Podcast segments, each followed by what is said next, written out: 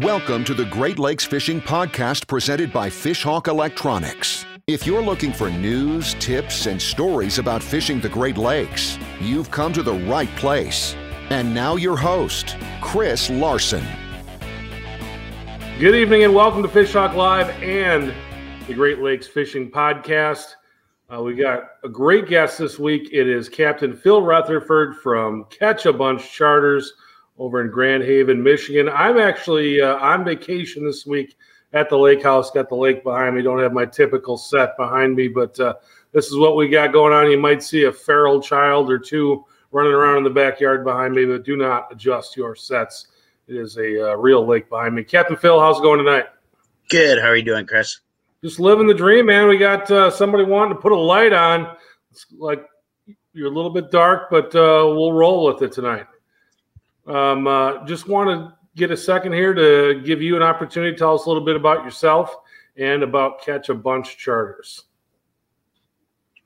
Well, I started off when I was about 11, 12 years old with my dad, Ed, up in Alpena, Michigan, and uh, first mated for a couple other boats up there and started my business about 16, 17 years ago, bought his 23 foot Grady White, ran it as a business. My brother was the captain of that, brought that down to North Muskegon and ran out of there up until 13 years ago and then upgraded to a 31 Tiara and ran that for one year out of North Muskegon and then moved to Grand Haven where I'm at today. Been fishing on the lakes for on the charter boats for 36 years. So you're a, a, veteran of Lake Michigan. Why the move from Muskegon up to Grand Haven? Um, Muskegon for it was good fishing out there. You just don't have any of the walk-ons. You didn't have the tourism that Grand Haven did. Um, the marina that I was out of up there was a nice marina. There's quite a few nice ones up there, but to get any walk on clientele was very minimal. So I had the opportunity to move to Grand Haven to Chinook Pier. Uh, there's 16 charter boats on the road that I'm on. They have one open slip this year, so there's only 15. But so there's a lot of a lot of good captains ran out of there, and so I took the opportunity to move down and try to better the business. Yeah, it's a beautiful area. It's an area that is uh, well known for tourism. Uh, you're just downriver from from Grand Rapids, so you've got a big kind of a population center there. Tell us a little bit about uh, what that's what that scene is like down there at the uh, at the marina. You said you get some walk on traffic, some people just kind of walk around the side and go fishing. But what is that? What is that city? What is that town like on a typical summer weekend? Uh, they have a lot of different festivities through the through the year. I guess a couple that I can um, think of would be like uh, they have a kite festival early on in the the year. They have uh, soccer in the sand tournament. They have Coast Guard Festival, the Fourth of July, which they didn't do fireworks this year, but it was still pretty busy out there. Um, they have an art festival, and so where we're at, we're just down from the city marina. It's still part of the city marina, but with the boardwalk and that. Um, there's a lot of foot traffic. It's been a little slower this year and last year because they had uh, buildings that attracted the people and that down towards where our fish cleaning station was. They had some black mold in them and decided to take them all down. So they got a new a new plan to update that and redo on the waterfront and change the farmers market and increase some foot traffic down by us. And we get a fair amount of walk-ons. We have an association that um, the people can book through. It just helps conflict of interest on the dock and that, and people walking and talking to every every captain and that. So we have an association they can book through on the dock, and everybody's their own individual business in that. Some good captains down there, as there is on all of Lake Michigan. Yeah, very nice. Tell us a little bit how the lake sets up coming out of port there. Uh, what's it like? What kind of structure may you run into? How deep do you got to, or how far do you got to go before you get into the deep water? Well, this year was a little different. May fishery's been pretty good the last few years. This year it was all right, but excuse me, not as good as not as good as what it has been the last last few years. But um, Grand Haven, we don't have much drops or anything. It's pretty much just straight out sand, a little bit of clay. We got some nets to the north. Um, and it's probably about oh, I guess it'd be it's probably eight, seven, eight miles to get out to that two, two thirty in that. And then when you get out, I was talking to a captain when we were fishing out there a few weeks ago. Uh, we fished a lot of that 200 to 280 and uh, fished was fishing the one day we run we run by numbers a lot on the GPS the so Grand Haven's like 3.5 like to go to the south you hit the number change which is at the zeros and that talking to a captain and I was in 270 foot of water 260 270 talking to him, he was on like the 1.7 line. I was on 1.6. I'm like, I don't see you. Talk to him again. He hit a couple more fish and that. And I'm like, what's your what's your west number? And he told me he was he was he was in 290. I was in 270. He was four miles west of me. So to go from that 270 to 290, he was out four miles farther than I was. So it doesn't it doesn't drop off a whole lot. Um, where we fished the tournament in Grand Haven, up towards Muskegon, there's a little bit of a shelf up there. You can get from that 200 to 300 on that on that bit of a drop and that, and it was it was good fishing during the tournament. It's a bit far of a run for us to run every day, but when we were running straight out, it was no different. It's a big difference from fishing up in Alpena when had the the Grady with twin outboards and you run out of the port of Alpena and out nine miles to get outside the bay and then cut and run to the rack. So you're running like 17 miles. And then you get over here and to run 17 miles like every day. It's a haul. Like nobody, nobody really does it. Where over there it was just an everyday thing. That's just if you're to go out and fish the wreck, that's where you ran. Or if you ran out to the mouth of the bay, it was, it was nine miles. Where that'd be for us, it's about like, it'd be like to run to Muskegon every day just to get outside the bay almost. Yeah, I want to get into some of that uh, you fishing with your dad a little bit later in the show. But let's uh, let's talk a little bit uh, again some, some more about about what you're fishing out of. What are some of the seasonalities like out of Grand Haven? How does that fishery change throughout the year? What are you fishing at the beginning of the season compared to like what you're going after right now and and how you're going after them? Um, in the spring, I mean, it was it was different this year because we fished a lot of that deeper water and that, but and it was like the uh the silverfish, the the kings and the coho and the steelhead were out there, and we were catching some lake trout, but the lake trout we were catching were decent sized fish. We weren't getting any of those ones that you had to measure.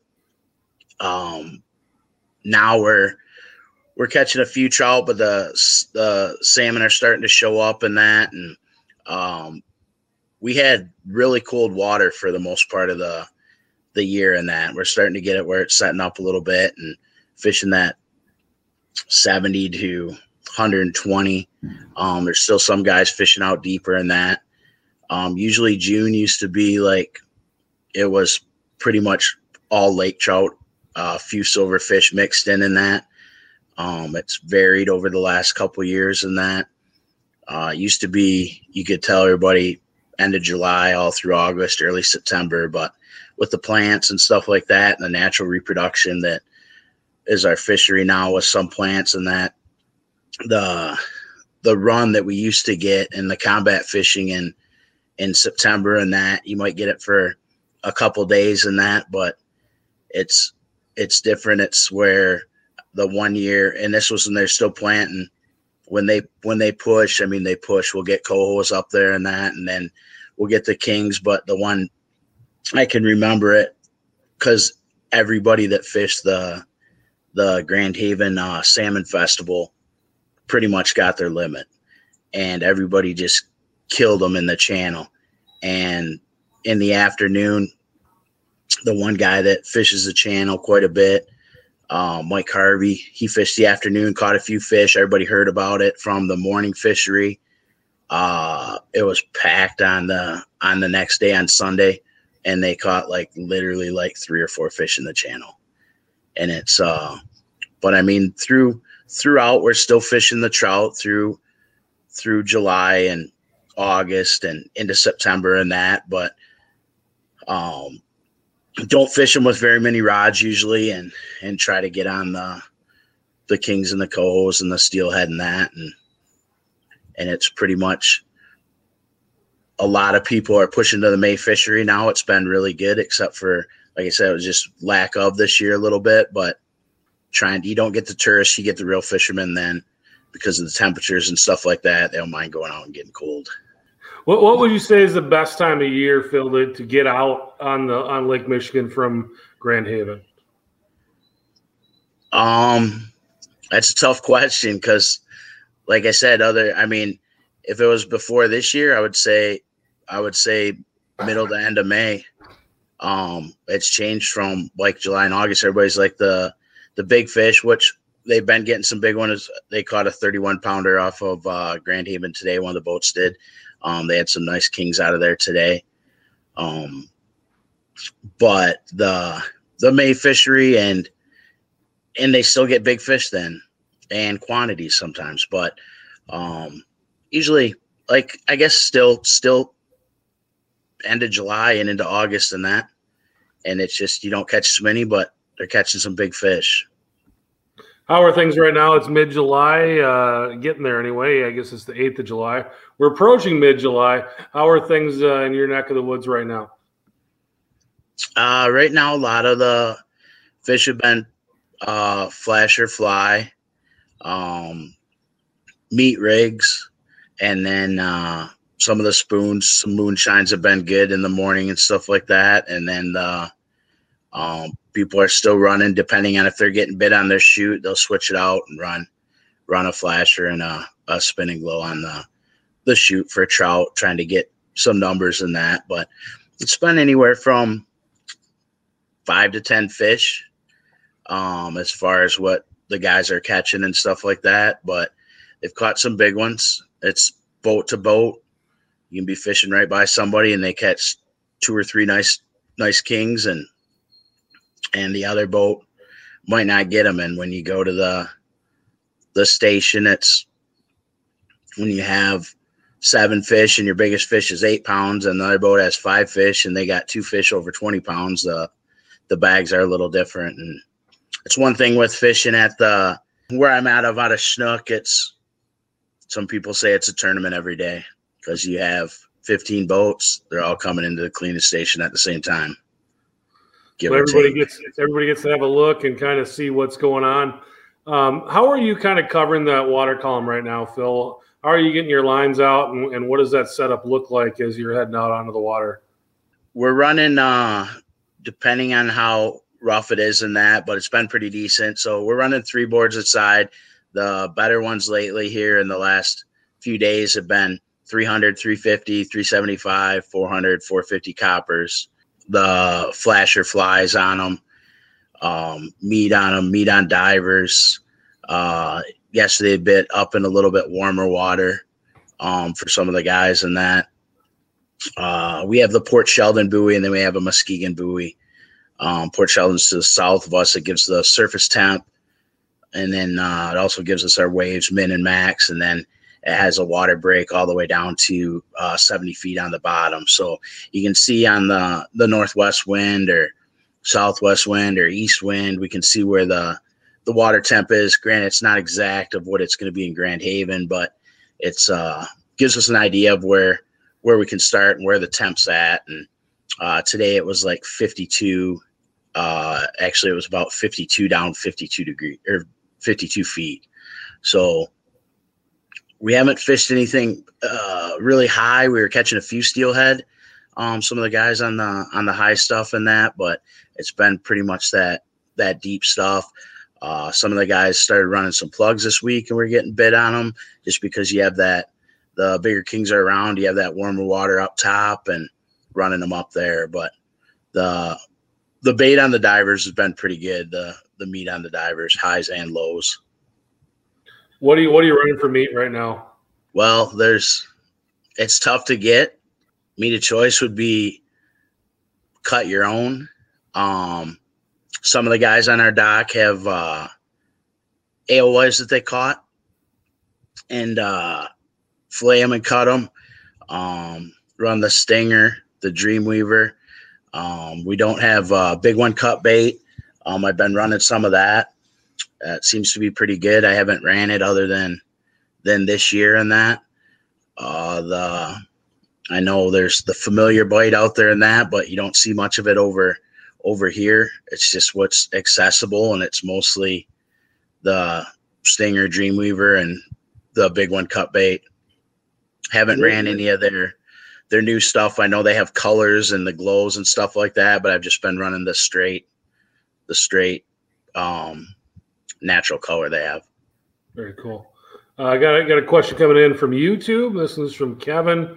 He'd like to know what's your favorite trout setup to run deep in the chute. Tough thing is you can't. they're making different ones now, but uh, it's called Yellow Jeans. Uh, this is an old. This is an old Pro Troll.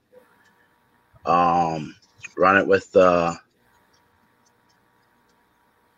either the yellow lightning spinning glow or the the silver with the yellow tip.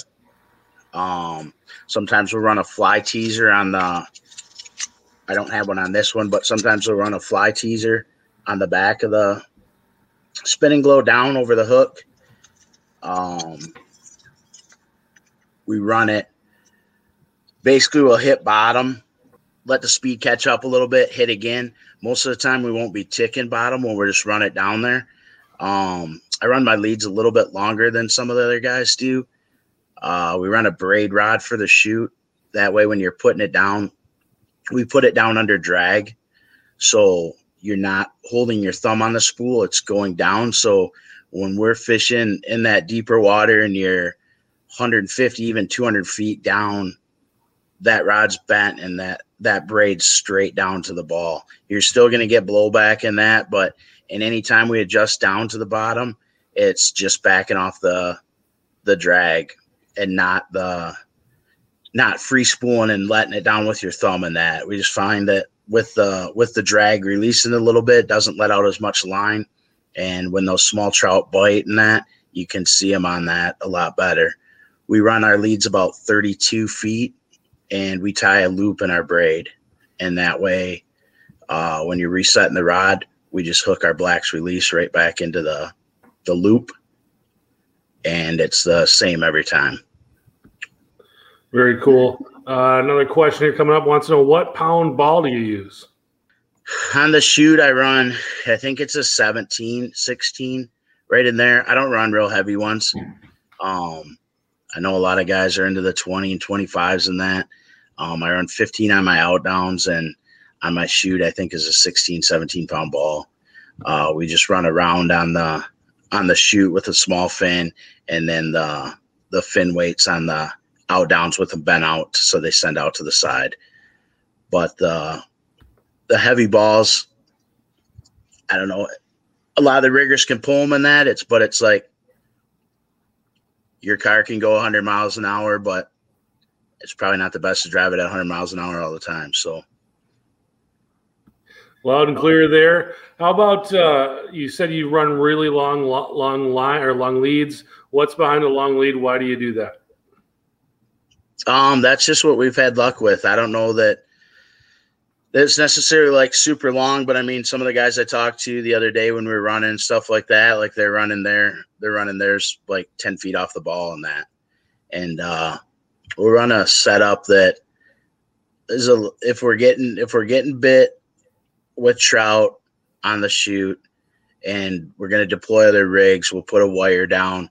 And then once in a while, we'll send, uh, our out downs. I mean, at the most, we'd run like four trout rigs um, our out down, we usually run, say, like just for instance, 150 feet of water, your shoots down like 170, 180 feet, just depending on what you have for for troll and stuff like that, because your troll's trying to keep the speed up a little bit, so your other baits are working in that. And uh, we might run an out, down, down, and run it down like 150 feet. So it's not necessary. Granted, you're only in 150 feet of water, but you're not going to be on bottom because of the blowback in that. So you're just fishing the the suspended in that, and that's what we had up in uh, up towards Muskegon in the tournament and that we had our one on bottom was working good, but we also took a, a fair amount of suspended fish that were just just off the bottom. They weren't necessarily where we're where we're dredging in that. Phil, I'm online quite a bit, and I see a lot of people uh, talking about losing fish right now. And you're a guy that fishes uh, as a charter captain. You also fish tournaments. What are some things that people can do to try to keep those fish on the line and try to try to minimize uh, the amount of fish that they lose while they're trying to bring them in after they get a bite? Um, on the, I know the big thing on the trout is a lot of people have them sit down, so you get that that scope going out from the rod tip out to the out to the fish is is uh, at less of an angle, more of a straight. Um, depending on the size of the trout, we'll have them drop the rod almost. If you can get the customers to do it, almost reverse the rod. So instead of holding the rod up and having it bent from up above their head and out, basically stand in the middle of the bowl with the rod tip down down towards the water. So the the bend's going down towards the bottom of the boat and then out as far as standing on the back of it and that. And the biggest thing with the trout is once their head comes up, they can be very cooperative, but once their head comes up and they feel that air, they can start rolling a lot. But um as far as like the salmon and stuff like that right now, I mean a lot of people in the last few days, which is good for the tackle industry. Uh, cause a lot of people are are buying stuff looking for baits because they broke off a lot of a lot of gear. But um the one thing we do on our wire divers or meat bites in general, as far as if that fish hits, we'll back it off, let them take it for a while before we cinch up and get down on them. Um, or if a or if a fish a fish hits it and misses it in that, instead of popping it to look at it, just just loosen the drag up and let it let it creep out. Um, you'll get fish to hit like that too when they when they hit it and short strike it, and then you feed it back to him, and all of a sudden he's on. All right, we got a, another one coming in from Facebook. Uh, this question, though, we might have to alter it a little bit. Uh, have you done a lot of fishing on Lake Ontario, Phil? Zero. Okay, that's what I thought. So Justin, uh, just mistakenly, uh, what we were talking about, he says, how much different is fishing Lake Michigan than Lake Ontario? But let's just turn that on its head and say, how much different is fishing on Lake Michigan compared to Huron, where you kind of grew up and cut your teeth as a youngster? From, I mean, the fishery's completely different now than when I was a when I was a kid, but um, over there, the you're fishing a lot of structure in that. The I mean, the Nordmeer, what it was was a, just a as a rack out there that if he'd have went probably about 200 yards either way, he would have missed the missed the shoal. But he parked it on it in November and got bad gales the next day, and they had to come out and and get the people off it and that. And uh, so, like off Thunder Bay Island over there, the drops, a um, lot of rock. You can't really, I mean, you couldn't just drop your downriggers balls down and like drag bottom in a lot of the areas over there because you lose your downrigger balls. But um, the the fishery when when I wasn't fishing Lake Michigan, I was fishing Huron. There was, I mean, the pictures you see and the guys at all, everybody from Detroit going up to Ludington area and all that. Um, I mean, we'd go out to the Nordmeer and and catch the fish out there. Uh, the fisheries changed as far as the selection. A lot of the a lot of the lures they over use over there and what we used to use. I mean, fluted dodgers with uh, glow squids, Ritchies, glow squids. I mean, that was five rods, uh, divers, and all your riggers. You run fluted dodgers and and the squids, and you can probably still catch them on them today, but not like it was then. And I don't know. I think a lot of it just has to do with the water clarity and stuff like that. Um, my dad runs a lot of the the big flashers, the 11 inch like coyotes, uh, the big weenies that they the different colors the of their paddles um and runs those with spinning glows and and we run a lot of the the eight inch stuff over here where a lot of the stuff that he has over there like i'll try it over here and you'll get bit on it once in a while but not like the stuff we use. And it's same same goes over there. And even like my brother up in petoskey he runs a lot of the the 11 inch blades with the with spinning glows and in that up there and they seem to bite them but just not down here for some reason uh, speaking of the family, we got one coming in here from Ed Rutherford. He says, Amy, Jeff, and I are watching. So the, the family is tuning in, and, and they, I think they're trying to maybe get a few secrets out of here tonight. Yeah. Amy and Jeff need a lot of them. Let's talk about that a little bit. You grew up in a, in a charter fishing family. Your dad, Ed's been in the water for decades. You've got a brother, and I think your sister is also uh, running running a, a, a, uh, a, charter. What's it like growing up in a family like that where uh, everybody's on the water and doing this stuff? Uh, originally, it was my brother and me were it uh, first mate for my dad. My brother first made for a uh, different charter boat up there too in Alpena.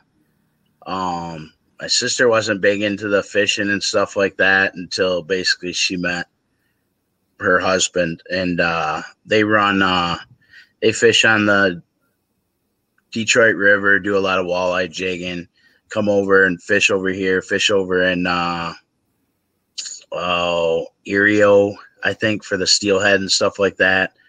They run a ranger over there, just fun fishing in that.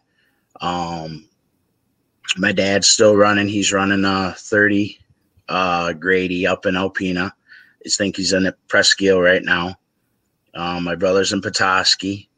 He fishes up there on my old boat, which was my dad's old boat. It's not a charter boat. It's just he just uses it for him and his kids and then uh, I guess family fun and going out fishing up there, and then uh, it was a lot of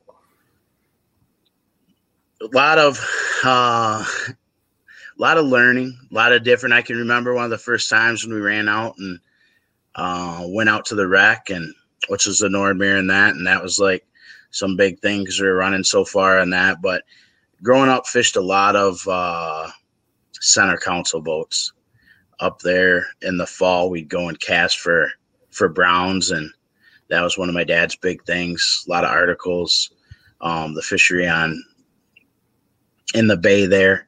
When the browns would come back, we'd go and cast crocodiles, uh, chartreuse and silver crocodiles. That's the only one you needed, um, or you weren't going to catch very many fish.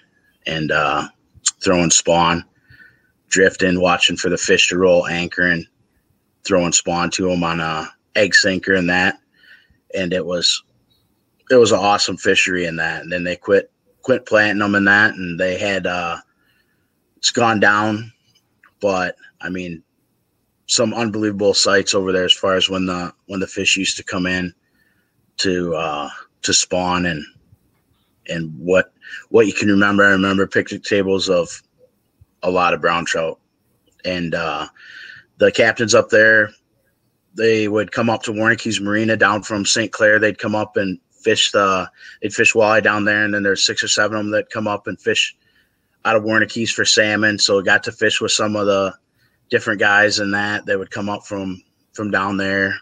Captain Steve Jones used to come up and fish up and up there, and so he got to fish with a bunch of different captains. So he saw a bunch of different stuff, and but it was it was a lot of fishing. Fished the Sauble uh, with my dad growing up quite a bit. Uh, steelhead fishing and that, and but it's a lot different from the the old boat going 42 miles an hour and no radar, not no autopilot to going 22 miles an hour and being able to see what you're what you have in front of you and able to go to the back of the boat and help set lines and run lines and do stuff and not worry about steering where I can remember many times as a kid that I wasn't looking out in front of me. I was looking down because I was sleeping on the steering wheel, getting yelled at by my dad. Get, getting yelled at by your dad, and uh, I'm not going to speak out of school here because I talked about this with him when I, we had him on the show. I think he was somewhere around episode 15. I know it was one of the first 20 for sure when we had him on. But uh, your dad's really well known for using up a lot of mates. So it, he's still out there on the water and still uh, chartering. What would you? What kind of advice would you give to someone who's going to be a first mate for your dad today? uh, I haven't, I haven't, I haven't fished or first mate for him for a while. Like I said, it was always I can remember, I can remember many times when my head was on the wheel and I wasn't driving in a straight line where the autopilot came in big. But I think uh, I think he might have finally got got an autopilot in that and yeah, he fishes with quite a few different it's a different port up there in that and fish with quite a few different guys in that and um there's a fair amount more more people in the in the game up there now than when we were when we were up there and yeah he always posts his his numbers online of what number mate he's on in that. at least, at least he's keeping track. Exactly. Tell me a little bit more about that. You're touching on some stuff there I thought was pretty interesting. Uh, tell us a little bit about how the equipment has changed since you started when you were, you know, weren't even a teenager yet to now. What are some of the other equipment things that you guys are using now that you could only dream of uh, back in those times? Um, like I know some of the, I mean, the big ones that people see are the the lead core, which you actually don't even see that as much anymore. There's still quite a bit of it, but um, into the copper, we were running meat a long time ago, um, up there, and uh, so to see that become more and more popular, and a lot of stuff we were doing was making our own. We were running, um, like the squids from Luhr Jensen, as far as the running running those on the as the teasers and that. Ran many different kinds of of downriggers. Started my buddy ran up there. I mean we used to have uh Prus the manuals and those were one of the the faster ones i guess you could say because the wheel was so big on it. So you could just open up the the uh crank in the middle and and just let them free spool, but then reeling them up, you're getting, I think they're a foot and a half, two foot of crank or something like that. So they're significantly different as far as some of the smaller spool ones that you'd see, but fishing with my dad, all different kinds. I can remember uh, going to the fishing shows when I was younger, Bassorama, um, Silverdome. I was at the Silverdome when uh, at the fishing show when it collapsed. So one time you walk out on the second floor and the it was hanging down like eye level during the fishing show. Uh, always went there with. He's been with Lowrance for for years and years. I would go with uh, with him and just hang out at the shows. That's how I met a lot of these people that uh, friends with and knowing the industry. Uh, Berkley and which is now Pure Fishing. Their old thing. They used to have a knot tire uh, where you could tie tie a knot and test your strength of your knot and that. I would spend enough time in the booth that I'd just start helping and running running it as a kid and uh pestering some of the guys uh guider from Shimano been a friend of the family for for years. Um so with uh with the fishing shows and stuff like that got to meet a lot of people and and you see the I mean we ran the downriggers have evolved like immensely. I'm now with uh, Cannon. I run Humminbird stuff. My dad runs all Lowrance and that. Um, the rod technology. I mean, I have some diver rods still in my basement. Uh, my buddies, a couple of the guys on the pier into these. They salt fish, so they're into these mini rods. Uh, we used to fish a little three and a half foot ugly stick on the piers up there, and we caught all different kinds of fish on it. But I have some some wire rods in the basement. I told him I'd bring him one out. He could run it, and I don't even know if it'd hold up a a mag dipsy pulling on it.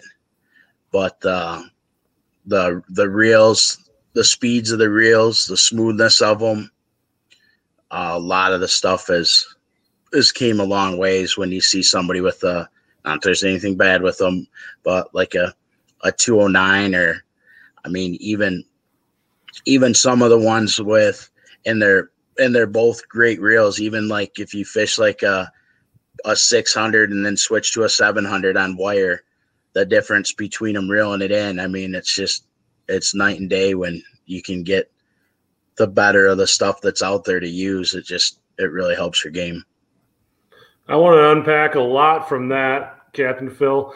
First of all, tell me a little bit about your favorite knots. I think it's cool that you were you were into knot tying as a young man. So tell me about some of your favorite knots, some of the knots that you utilize all the time when you're out on the boat.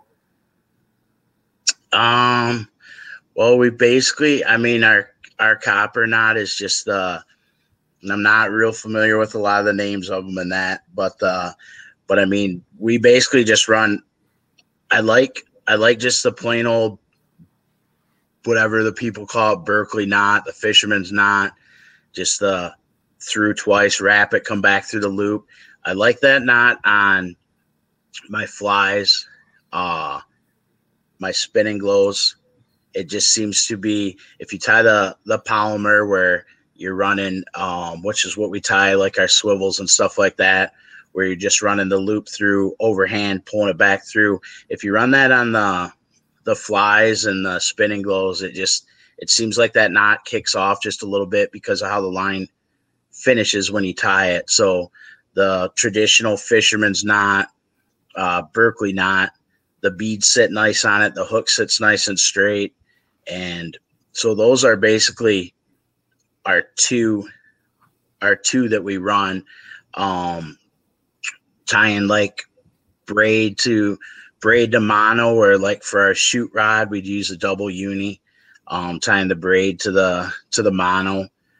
One of the things that some people ask that we've done as far as the uh like your wire when you're tying to the backer uh we'll just tie like a small knot in the wire at the very end and tie a single uni to the to the mono or whatever you're using for backer. And then when it cinches down and pulls, it's hitting that knot. So it's not going to come off that, that wire. I know there's a lot of different ways to do stuff for our divers on, on wire, the swivels on that. Um, the guys laugh at me on the dock, but I haven't lost, I haven't lost many. I got this from somebody, somebody else along the lines, but basically just overhand knot and tie it down. So you're just putting a a loop in the wire, putting it through the putting it through the swivel, tying an overhand knot, tightening it down, tie another overhand knot and tighten it down. And haven't had one haven't had one fall off or fail or we usually run a little piece of snubber or a bead up above it. So when you're reeling when you're reeling in, uh, you can reel it to the tip and you're not reeling that wire right into the tip. Uh, for sliders, we run the surgical tubing. A lot of the guys run it. I know in some of the different ports they run the Alberta Clippers or free sliders. I mean, up in Alpena, we'd run all all free sliders. I never ran any of the rubber tubing till I got down over here and uh, running the surgical tubing with a little cut in the middle, and then uh, it's basically a fixed slider where you just get it get it wet, send out your main bait, hook it up, run it down. That surgical tubing has a little slit in the middle of it. Uh, you run a swivel in there, and then so basically that just slides up and down your line, and then whatever length you want for your your leader to your slider. And so on that, we just tie like the the trilene knot to the to the slider part of it, and then the Palomar to the swivel, and run your bait on it. All right. How about reels, Captain Phil? If you're uh, going to get some reels today to put on your boat, what would you buy? What are you, some of your favorite reels? I've used Shimano for for years. I mean, in the olden days, I used some of the Penn 320, 330s, 340s, that type of thing. But the retrieval is just so slow in that. But um, and they might have they might be different now. Um, but like I said, Eric Guider from uh, the Shimano rep at the shows. Uh, Ron Chess, I've known from the shows and that, but Eric's been a good family friend over the years and that. And so we run all Shimano. the 600 LCs. I run everything on my on my riggers. All have the all have the line counters on them just so you can see where the lengths of your leads. The 700s, 800s are the 700s are great for for your diver reels. Um, they have a good retrieval rate. The biggest is getting them filled up. I see some guys that they have uh like a say like a 300 copper or a 200 copper and there's like a quarter inch of spool when it's when it's full that you can still see and it's i mean when you let line out and you have a fair amount out when you're cranking it's the difference like i like i told the one guy I said it's the difference of trying to wind fishing line around a pop can or trying to wind it around a five gallon bucket. And your retrieval rate's going to be a lot better when you can wind it around that five gallon bucket. So i mean the better you can get your reels full full the higher you're going to get your retrieval rate on the stuff. The other uh charter lakes that shimano makes or the charter specials with uh the drag on them and that they're nice uh, we used to run those but now we're running all the the newer 600s some guys don't like them we've had really good luck with them they have a great retrieval rate. Uh, you just gotta when you're fighting when you're fighting trout on the shooting that you just gotta make sure the customers don't get too excited because they get to just cranking and then just rip the rip the spinning glows right out of their right out of their mouths because they have such a fast retrieve rate. Is there something that you wanted to talk about tonight that we didn't get to? Is there a topic you had kind of on your mind that uh, you wanted to touch on? I'm just thankful I can do this as a fun fun side job. I don't compete with any of the other guys out there. Uh, never have. When I came into Snook with all the other boats, uh, never, never really like undercut anybody. Just ran it as came in with what everybody else was running because I do quality control for a concrete ready mix company. I've been there for 24 years now, and uh, the whole fishing thing. It's it's not like my dad where he was a teacher, so he was off during the summers. Everybody asks, "How can you do this with concrete work? Isn't real busy in the winter, nor is charter fishing. They're both sort of busy at the same time, but it's been a, a great company and just like what I do, it's I tell people if it's if the fishing's bad, I can go for a boat ride any day on my boat. So I mean I'm upfront with my customers and that and I do it because I like to do it. It's still it's a business, but it's not my livelihood where some others are in that and and don't want to take that away from them in that. But it's been it's been fun. If I wasn't uh affiliated with the the companies that I am and stuff like that. And doing it as a as a business and charter I probably wouldn't be able to run the equipment and the boat and the products that I have in that. And it's nice the the stuff with with uh Fishhawk uh coming on with Cannon last year and and the new riggers they've been they're really nice for trout fishing. It's uh some small things that you don't think they're a huge deal in that, but we run the we run the Humminbird graphs and that. And last year when we were fishing trout quite a bit, uh, when the when the mate's doing something with the the boards or you have a fish on on a diver, you have a fish on on the copper, and and so I mean you get a nice king or something, and it's and it's pulling, and he's over there talking to them or um setting the drag or and you slow the boat down instead of uh hey chute's on bottom because you're running it just off bottom. So any speed change you're going to be hitting bottom. So instead of hey chute's on bottom and him having to go over and adjust it up or you speed back up and slow down hey chute's on bottom. You just hit it on the graph and you adjust everything off there. And that was huge for us as far as to be able to to do that. And it it doesn't seem like a big thing, but it's very nice to have it.